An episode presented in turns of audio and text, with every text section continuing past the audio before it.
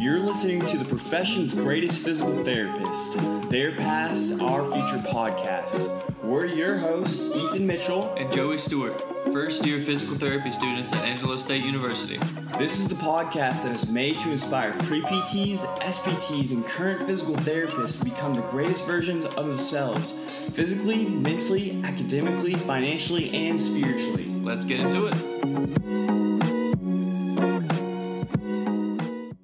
Guys, uh, welcome back, everybody. Uh, today we have a very special guest. We got Dr. Stephanie Allen. Uh, how you doing? Very good. Thanks for having me, guys. Of course, of course, we're happy to have you. Um, so, just to get started, just tell us about your PT journey. You know, I know you've um, done a couple different things in the realm, so I'm just curious to see what that was like.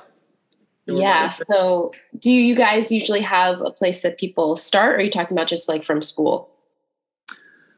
Um, I mean, it could be PT school itself. It could be what led you into PT school, um, or what led you to pursue PT as a profession, whichever you prefer.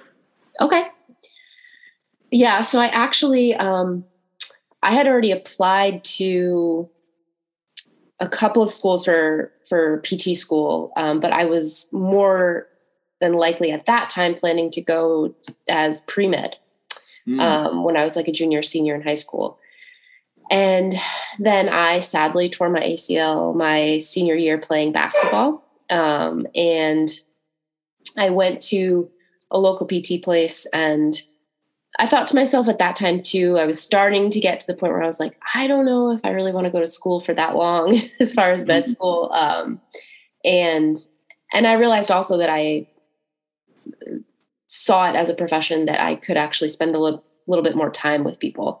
Um, so that's where I kind of was like won over, um, which is not super uncommon. I think a lot of people who are in our profession either were injured or someone close to them was injured. And so they, you know, had a first or close to firsthand experience with the rehab process itself. Um, so then I went to Ithaca College um, in upstate New York, their six year DPT program. Um, enjoyed that. I told myself I wasn't going to go back to school at all. And then I lied and did a residency and stayed in Ithaca and did mm-hmm. an ortho residency there um, at Cayuga Medical Center. They had a, I was located at one of their satellite offices at Island Health and Fitness. Um, so we were attached to a gym, which was amazing. And so I was able to work with a couple of other clinicians who were my mentors during that year that also had a decent um, strength and conditioning background. So that sort of piqued my interest as well. Um, and then I was planning to stay there. And my, you know, I actually presented on this to some of the uh, PT students at Ithaca a few years later. But, you know, I had that five year plan. Like I wanted to stay there and then I wanted to get like a couple of other certifications other than OCS. And, um, you know, was, was planning to just kind of like stay and work up in Cayuga Medical Center because I liked it so much. Um, and they didn't have a they didn't have a full-time board certified pt salary in their budget for that year when i was done. Um, so it forced me to think you know already the five year plan was off which i know we could probably talk a little bit about too but um, so i decided to do travel pt for a couple years. Um, and i really loved it at first. I was in new york california new mexico and colorado at one point or another. And um, I did really, I liked it. I got to see a lot of places. Um, but along that time, you know, that almost two year span, I started to really become interested in ACL rehab and was just kind of disheartened, if you will, with how that injury seemed to be cared for. The people with that injury seemed to be cared for, and it didn't seem to matter you know, across state lines because I was seeing a lot of different places. Um, we just weren't good at it. And I was like, I don't understand how we can be not so great as a whole. So I wanted to be somewhere where I could really start to hone those skills for that type of injury and population. Um, and so that's how I ended up at, at Boston PT and Wellness, where I am now. I knew Zach um, from school. We were not dating at the time. Um, and I just wanted a place that I knew that I that would foster my growth and also that wasn't just a you know high volume type outpatient clinic. Um, Yeah. yeah, yeah. nice. And I definitely want to do circle back on your travel PT journeys a little bit. And I'm just curious how that shaped you as a person or even a clinician too. Yeah, that is a great question. So, as a person, I am by default probably more on the introverted side. And um, doing travel PT as a, let's see, I think I was 24 at the time, um, single female, like driving cross country. Looking back at it, I'm still like surprised my parents weren't like, "What are you? What are you thinking?" um, but I honestly I didn't anticipate it, but it ended up being a good thing in a way for me because like unless I wanted to just stay in my Airbnb where I was staying, like you it forces you to go out and meet people. yeah. Um, so I would go to a bar or cider place by myself, or I'd go to dinner and like sit there by myself and like talk to people and um, you know, and sometimes not. Sometimes I would go like, you know, other than seeing people in the clinic, sometimes I would go like a lot of the weekend without speaking to anyone unless it was on the phone. Um, and I think both were good. You know what I mean? Like um, definitely a lot of time with myself, but also with having to kind of get out of my own comfort zone a little bit. I know a lot of people will do travel PT with like a friend or a significant other. Looking back, I probably would suggest that. but at the same time, I think for me, it was at that time a good thing for um, for some of those reasons, kind of getting me out of my shell a little bit. Um, and then more professionally, I would say that I was definitely in some situations um, where it wasn't the ideal location that I wanted to be, but kind of with travel PT, you do have a little bit of that that you have to compromise occasionally. Um, at the time, I didn't know that you can use more than one travel company and you can um, quote unquote shop around a little bit to see, you know, which ones are contracted with places that, that you might have a better time with that might fit, you know, either populations or the area that you like to work in.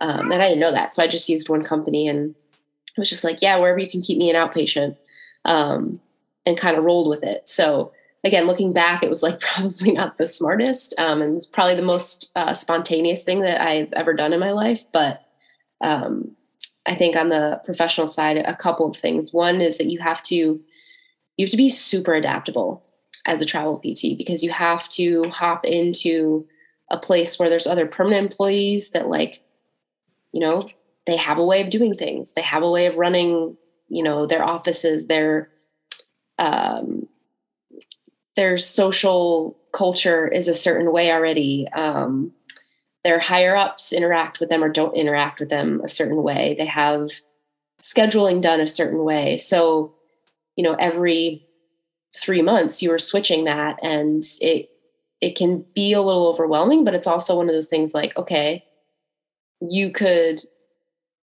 worry about that or complain about that, or you could literally just kind of like settle in and, you know, also do your thing while you're there and make the most of like meeting your other coworkers and working with a new population of people. Um, and I think that was, you know, being able to step into and, and learn really quickly different systems is actually super helpful because then you're not really phased by, you know, maybe, you know, a higher volume place for a little while if you work there, or if somebody messes up their schedule and you end up seeing, you know, two people at once or something like that. It just, um, it, it was helpful for me, I think, for just patient management Mm. and managing like more than one thing at once. For sure. And um, one thing that kind of stands out to me too is just with all that hopping around, you know, and I know one thing you said um, is you wanted to be somewhere that really fostered growth. Um, which I mean, that I imagine is incredibly tough when you're a travel PT and you're not really at one place for as long as you would like to be. Um, definitely not ideal in that regard. So, how do you think your growth was fostered in that time, though, or how do you feel like you grew? I should ask. Yeah, that's that's a really good question too, and I don't think I realized it at the time. But things like, um, you know, when I was in PT school and just towards the end of like my grad school years was when like Instagram and YouTube and other things where you could get more information like about nerdy stuff, like about PT things, about science, whatever. Um, that wasn't really a thing when I was in school. So while I was doing travel PT, which again was two years after I graduated, because I did the residency after I graduated too. So this was a time where like that was really, it was this like quote unquote new wave of information absorption. And I do think that that last probably six months or so when I was starting to become less and less happy with travel PT and, and planning to be somewhere permanent that you know things like the clinical athlete forum and other you know following clinicians that now we probably look at as you know setting the way for us people that started to ask more questions like jarod hall and derek miles and um, you know and then also talking to some of my friends and, and colleagues and classmates that I had stayed in touch with, including Zach, and just kind of like, you know, asking some of those questions that maybe we didn't feel comfortable asking our CIs or our supervisors on travel assignments. And that's the kind of stuff that I feel like not only kept me sane, but also fostered my growth enough to, you know, in the way that it made me feel okay to ask questions and not just like, well, this is the way that I'm taught. This is the way that they're doing it. So this must be the way that it has to be because clearly inside I was like, there has to be another way. yeah. I get that that feeling like you don't want to ask questions and kind of step on toes because it's a different way of thinking and and I think some of your questions like you mentioned earlier are around ACL patients and you mentioned that you're frustrated with how the outcomes are for many of these patients. And I kind of want to dive in with you about um, how we are treating ACL patients. You know, what we're doing as physical therapists as a whole, we're not serving them to the best of our ability. And it seems that we're not reducing the risk in many different ways for, you know, uh, re-tear rates and everything like that. And it seems over the years that we've focused heavily on um, you know motor control aspects of it, um, uh, strengthening, et cetera, other interventions, which you know aren't you know bad things, but it doesn't seem like they're you know getting the getting the trick done, if that makes sense. Where do you think we, as physical therapists of the future, need to start addressing you know different aspects that are um, high efficacy, if that makes sense. Yeah, I feel like if we solve that question, then you know, hope hopefully we would get a lot of money. But um, I think I think it's a um, it's a deep, it's like a multi-layered thing, if you will, for sure. Um, and I think that the the two probably simplest things that younger clinicians or up and coming clinicians can do if this is an area that they are thinking about or they're passionate about going into um, is figure out you know aside from the you know this is once you get past being ideally in an environment that will you know foster your growth per se like like i was looking for um because that's not always necessarily going to be the first place you are it's it, you know first one or two places you work are probably not the last, and it might take take a little bit um, to find your area that you want to be in. Um, and I would say that once you get that sort of settled, you know, make sure that you have two things.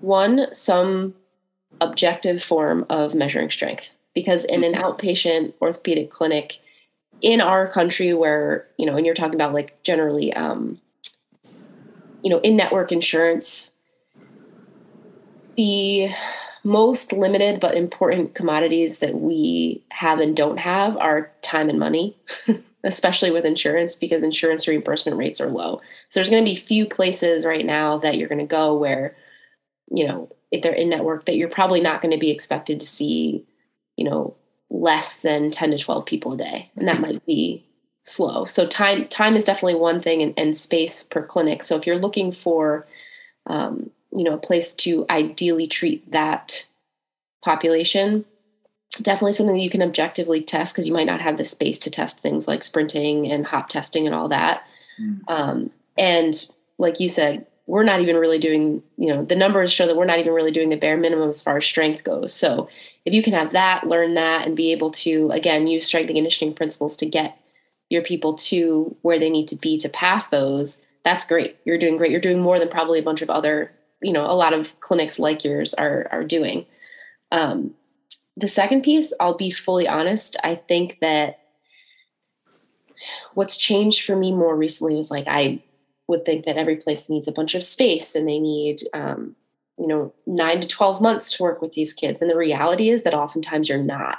And i and i say kids because that's mostly my population but it's all ages. It does not discriminate. Um, and a lot of places aren't you're not going to have that and that's okay. But i think for me one of the biggest things that have been helpful is like actually um, developing relationships with strength and conditioning coaches in the area that once they get to a certain point and they're ready to like train to train, they're not necessarily, you know, they're going to have some specific considerations for their knee and continued focus on hamstring and quad strength for sure. Um, but if you have a strength coach that you trust in the area, being able to collaborate with them and send those kids there, kids, sorry, people there when when they're ready to kind of like, you know, like I said, be that return to performance phase versus return just to like modified participation in sport um, or daily activities kind of thing, depending on when insurance gets cut off, then I think actually that would be, you know, although it requires some humility on the PT's point of view um, or from their side, I honestly think that if we could set that up, then at least within the insurance model, we would be doing I'd be curious to see what re-injury rates are and what the um, the strength statistics are. Yeah, I like that. And it definitely does take a little bit extra effort on the PT's part to, mm-hmm. you know, form those relationships and, um, like you mentioned, have the ego to, or I guess lack of ego to, you know, let someone else, you know, do a good job with their patient too. So, yeah. Um, oh, sorry, Joe. I also wanted to uh, just kind of clarify so an objective strength measure, something like a handheld dynamometer like that. Um, and that's pretty much a good one. Would you say, Steph, or is there anything else that you like to use? Yeah, I mean, obviously the um, the gold standards isokinetic, but if you don't have a place that you can send them to locally, like I don't have that right now, um, or you know, if you don't have an extra like thirty grand, or they might even be more than that, I'm not even sure, but you know, if you don't have access to that, a handheld is great. And there's ways that you can set up a handheld other than literally holding it in your hand, where it makes it a little bit um, a little bit more accurate, like using belts and things like that. But even a even a, hand, a, a handheld or like an inline, which would be like more of a pull or a tension dynamometer. Mm-hmm. Um, there's some that like you know there's more expensive crane scales that are like upwards of eight hundred to a thousand dollars, but then there's also like we use the Tindeq, which is a force gauge that's 140 bucks, I think. Mm-hmm. Um, and you set that up with chain a chain on a table. We bought a chain off of Amazon for I don't know 20 bucks, and then like two small carabiners and an ankle strap. And if you standardize like joint angle and you belt people's hips down, we use a mobilization belt for people's hips, um, you know, to belt them to the table. So it really, for not too much money and not too much time, um, at least for even just doing quads, you can get some max effort isometric strength testing, um, you know, peak output measures in, you know, again, if you have somebody for a 30 minute session, you could get that in 10 minutes. Yeah, that's true. And so you like to get the knee extensors and, you know, the hamstrings, the knee flexors. Is there any other group that you find that has just valuable data to measure? You like the hip external rotators or abductors? Do you spend the time on those? Um, for particular people, I will like if they've, you know, if they're demonstrating a lot of hip weakness or, or issues with hip stability elsewhere, I will. Um, I will be honest that again, um, time being a a rich commodity in the clinic, um, I will obviously prioritize hamstrings and quads. Um, mm-hmm. But what I also we're lucky enough also to have um, a K box and a K pulley. Ooh. So what we've also started to do a little bit more because there's some research on um, using an isometric mid thigh pull oh, as yeah. part of a reference value for um, strength for return to sport after ACL injury. Um, will be honest though, I'm just we're just beginning to dabble in that, and then also starting to play around with the K pulley, setting that up as um, you know another ankle strap like seated knee extension, and looking at power output that way because Yeah. the the K Mhm. pulley has the app that will give power output. that Um, power output's super important. yeah. So then it's something a little bit more dynamic aside from isometric, although isometric is also, you know, a pretty close second to isokinetic. Um, so if there's, because again, at the end of the day, like you're giving them five full seconds to kick as hard as they can. So if they're not generating, you know, at least 90% of the other side, then the numbers aren't going to lie. Yeah, and I like that you're using the you're starting to use the mid thigh isometric pull. I was I think I was listening to Erik Meira on a podcast and he talked about like how he would have patients, you know, maybe low back or something. And they would be like like, "Oh, no, I'm weak." And then like he'd get them on the mid thigh pull and they they'd like lift 115 pounds and he's like, "Are you sure you're weak? I mean, you just lifted 115 pounds." And so they feel a lot more comfortable lifting a little bit heavier. So that's a cool tool, think. yeah, it can be it can be powerful for sure. I, I had a woman a couple weeks ago who came back to me because she has kind of um, non-specific recurrent low back pain, like a lot of like a lot of people do. Um, and she's pretty active and sort of like understands that movement is good and everything, but was definitely a little hesitant to do things. So after the first session back, I said, "Hey, why don't we try this test? It'll give us an actual number of like what your body feels comfortable lifting." And with those particular people, I'll probably do a little bit of a higher, like actually closer to to fully mid thigh, not below the knee, because there's some that will will call for it below the knee. Um, and she pulled like over 200 pounds. Yeah. Jeez. I mean, again, she's regularly active and strength trains, but again, when you're in that amount of pain, it can inhibit strength. Yeah. I So that see was cool. So we kind of talked about the uh, numbers or the um, objective. Objective, right? I always get objective and subjective confused. they need to pick words that don't sound so alike. Um, side of things, but um, I definitely want to talk about, or we want to talk about the mental side of the ACL as well. Um, something we covered in class today, and something I've definitely personally experienced, uh, tearing mine twice. Um, there's definitely a mental block there. Fear of moving certain ways, uh, a fear that you won't be the same athlete you were before. Um, just could you tell us a little more about how you manage that and what you see with that, things of that sort? Ah, these questions, you guys, these are so good. um yeah i think there isn't there isn't one way i think the biggest thing that from that side is to assume that you know unless someone flat out tells you that they don't have any worries at all which even then i'd be skeptical assume that everyone with this injury who's trying to get back to something active and can't do what they normally do five to six days a week is going to have some mental issue with this.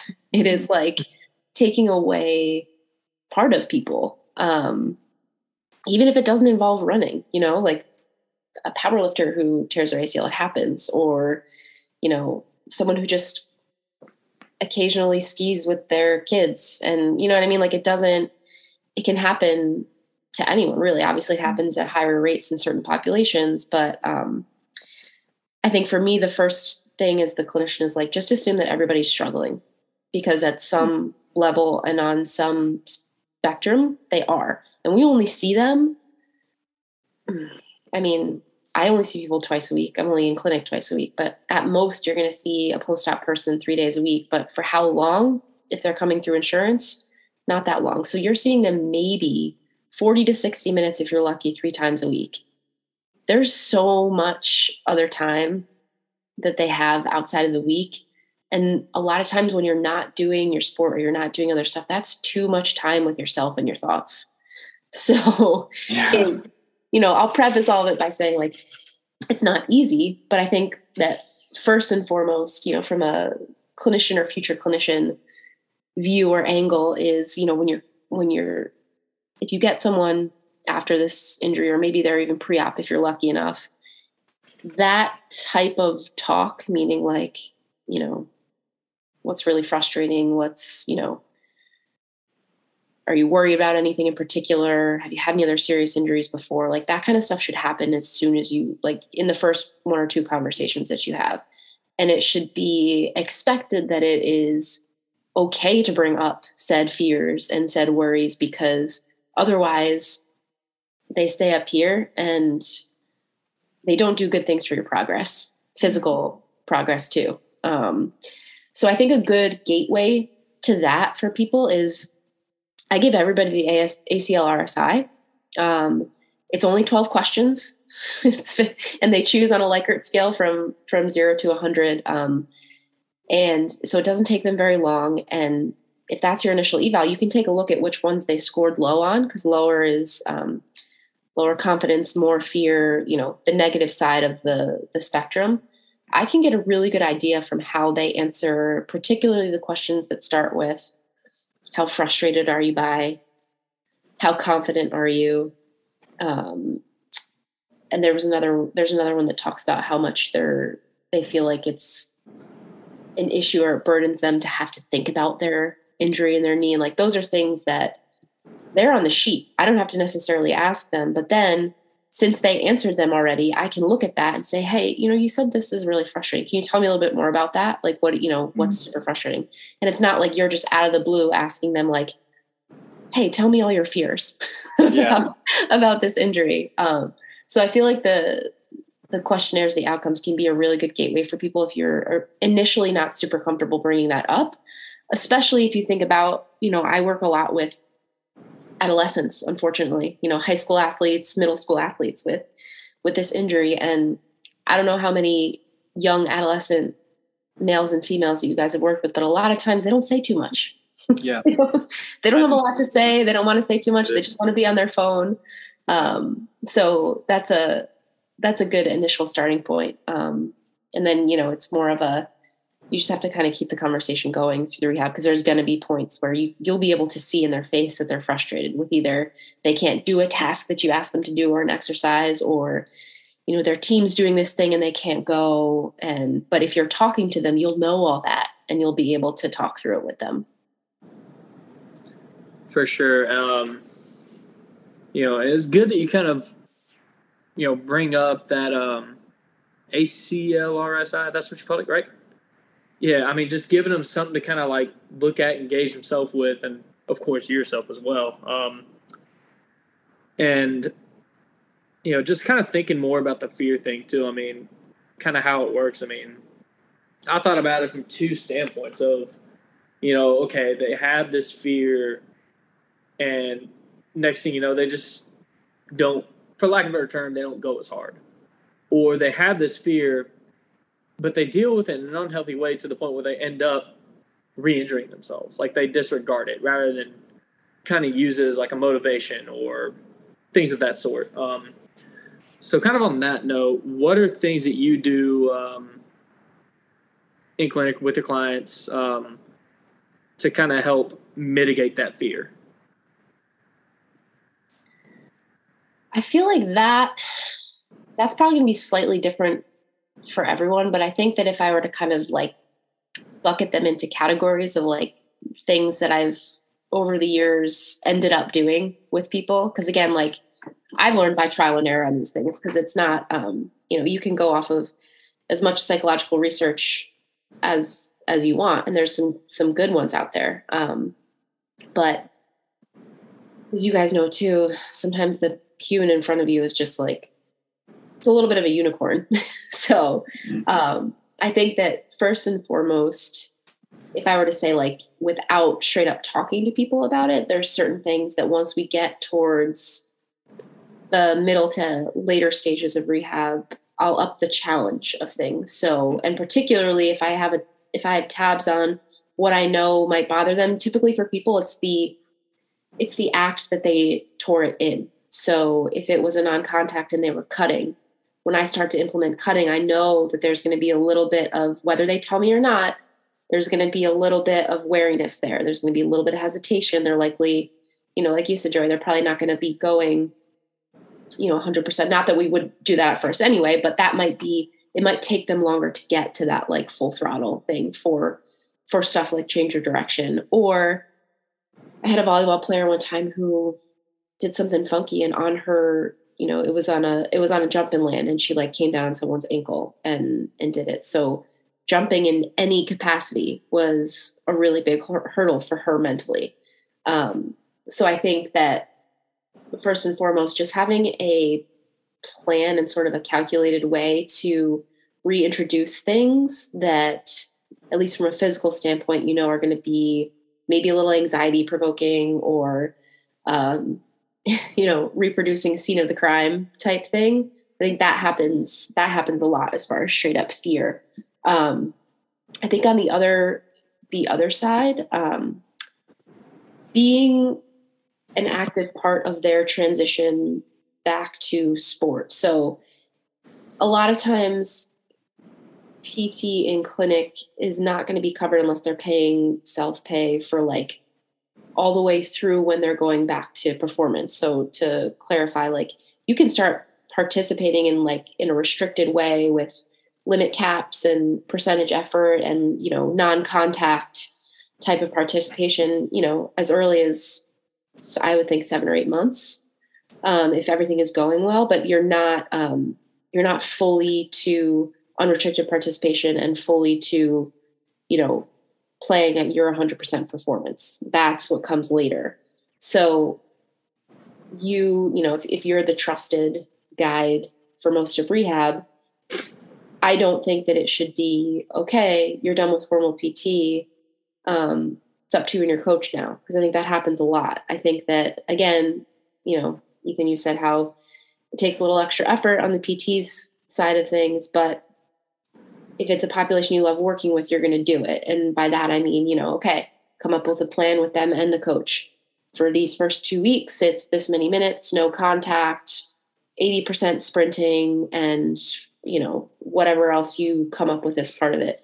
Be a part of that step each way. And when you think about it, it's basically like going from hand holding to, you know, walking across the street to an occasional call and check in like you know there's there's a transition there. And then ideally you're bringing in whoever else is going to kind of be the guide or the day-to-day person i.e the coach or the trainer at school or whatever. Um, if we're talking about a school situation then you're integrating them during that transition process and ideally fear is minimized in that kind of like transition way. Um, I know that gets a little bit more gray and complicated when you're talking about somebody who isn't going back to like a competitive sport um, and who just wants to like ski with their kids and do other things. That might that might require, you know, again, it'll be a plan between you two, but it might also require occasional check-ins that are outside of clinic. Um, and I think that's potentially where maybe some people will overextend themselves. So maybe this population if you love it. Maybe you know not a place where it would be 100% your caseload because you're probably doing a little bit a little bit more um, outside of the outside of the clinic than with other other people maybe. Yeah that was great steph. Thanks mm-hmm. for breaking that down for us. I i kind of see a similarity between exercise and kind of your relationship. It's kind of like graded exposure to you know being more on their own. Yeah. Um, and uh, Joey, did you have another question? Um, I, w- I was gonna close it off, and cause, uh, we want to be respectful of uh, Steph's time. Yeah. Um, if you have time for one more question, I do have one. Um, yeah, go for it. Gotcha. Um, and it's because I just kind of on the social media note of things, you know, I see a lot of things that kind of like get a lot of glory and whatnot. Um, but what do you think is one underrated aspect of ACL rehabilitation? On the exercise side? Um, exercise, any side really. Um, I would say that I think more recently, in the last year or two, that you know I've definitely been guilty of trying to do, or how should I put it, create like the perfect program, right? And it's um, well, a it doesn't exist, and b I actually think that the initial stages, like those first two to three months, should actually look pretty simple. you can add in things like you know sport specific you know right now i have somebody doing a single leg stance like basketball dribble because that's their sport so they're not doing anything that's that's dangerous per se but it's also not just coming in and doing like all knee extensions and hamstring curls and like you know things that would essentially almost look like bodybuilding but for your legs Mhm. um, but when I think about it, I think that those those early weeks, you know, to the first month and a half or two months, I always tell people like, don't get ahead of yourself. We are trying to get swelling down. We're getting your full range of motion. We're waking the quad up, and I actually want you to walk normally. People skip that. people want to get rid of the crutches so badly, and they start walking funky, and then that sticks around. So, I think in general, keeping it super simple and then having those initial strength phases look pretty, you know, once it's safe to do, it's a whole other discussion, but once it's quote unquote safe or, or less risky to do knee extensions, you know, doing those early and often and doing things that are going to make sure that the quads can't cheat. They have to work because after this injury, your body is going to do whatever it can to not use your quad. um, so yeah, I mean, I think for for lack of better terms, you know, keep it simple. Yeah. The perfect acronym. KISS. Yes, Oh, yeah. yes, exactly. It applies to many things, I think. Keep it simple, Silly. silly. Yeah. Jinx, you owe me a Coke. All right, Steph. Uh, we were just gonna close down with one of our final questions that we, you know, ask all of our guests. What's your definition of a great physical therapist? oh, geez. That's usually people's first response. Yeah. Save the tough one for last. Um, to be entirely honest, I think that, and this probably goes for any type of clinician um, or coach for that matter, because I think that there's a lot of crossover between what we do in both of those realms. But I think humility is huge because I think that it's one thing to be it's one thing to be like a quote unquote lifelong learner, which I feel like we all are, but it's another to be okay with once you learn new things saying I was wrong. Yeah. And I think that the best clinicians are like the ones that I, I think about what I did a year ago and I was like, oh, you know, like, oh, that's not like, n- not terrible, but just those things where like you should look back and be like, wow, I'm, I'm definitely treating and, and working differently than I was, you know, a year, three years ago. Um, and also, if someone asks you something and you answer one way, and then you know a year later you realize that maybe that's not so true, like being cool with just being like, yeah, I was I was wrong there, um, because that's gonna that aside, you know, alongside of being a lifelong learner is gonna actually make you better as you learn. Hmm. Yeah. I love that. Yeah. I think we all pride ourselves on being lifelong learners, but it's kind of hard to admit to and like acknowledge the other side of things. It's like, darn, I was wrong. Because no one wants to admit they're wrong. yeah, it doesn't feel good. It's not like a you don't strive for that. And then you learn certain things along the way, especially, you know, early on in your career and you're like, oh, I figured it out. Like I got it, you know, like But there's a way, I feel like there's a way you have to figure it out. And I feel like the most common way, and in my opinion, the best way is to just screw up, you know? Yep. Yeah. I mean, not like, in, not intend to screw up, but like, you know, no, and it's not it's not in a way that will obviously, you know, one of our our and clinicians oaths are like do no harm. Like that's Mhm. the you're not harming people. Um, I guess one could argue if like there's a better way to treat than you are, but at the same time, it's like by the time you are 40 years old, the people that you're working with should be better off for working with you then than than when you were 30. Doesn't mean that they were that they were harmed. Just Yeah. yeah, what it is. Right. absolutely. Cool deal. And Steph, if our listeners want to connect with you, what's a good place to find you or reach out to you? Yeah, I'm I'm probably most active on and, and comfortable with Instagram, and that's just stephallen.dpt. Um, if people have questions too, I'm I'm an open book, so I don't know if you guys can share it too, but my email is just steph at the levelupinitiative.com. Um, I'm all ears. I'll nerd out all the time. Yeah, great ACL content from Steph. Yeah. honored to have Steph Allen on the show. She is an expert in ACLs. And go ahead and go follow her on Instagram. As well, if you've been enjoying the show, that'd mean a lot to us if you left a five star review or just a comment on Apple or Spotify podcasts. And that's all we got for you today. Have a great one. Peace.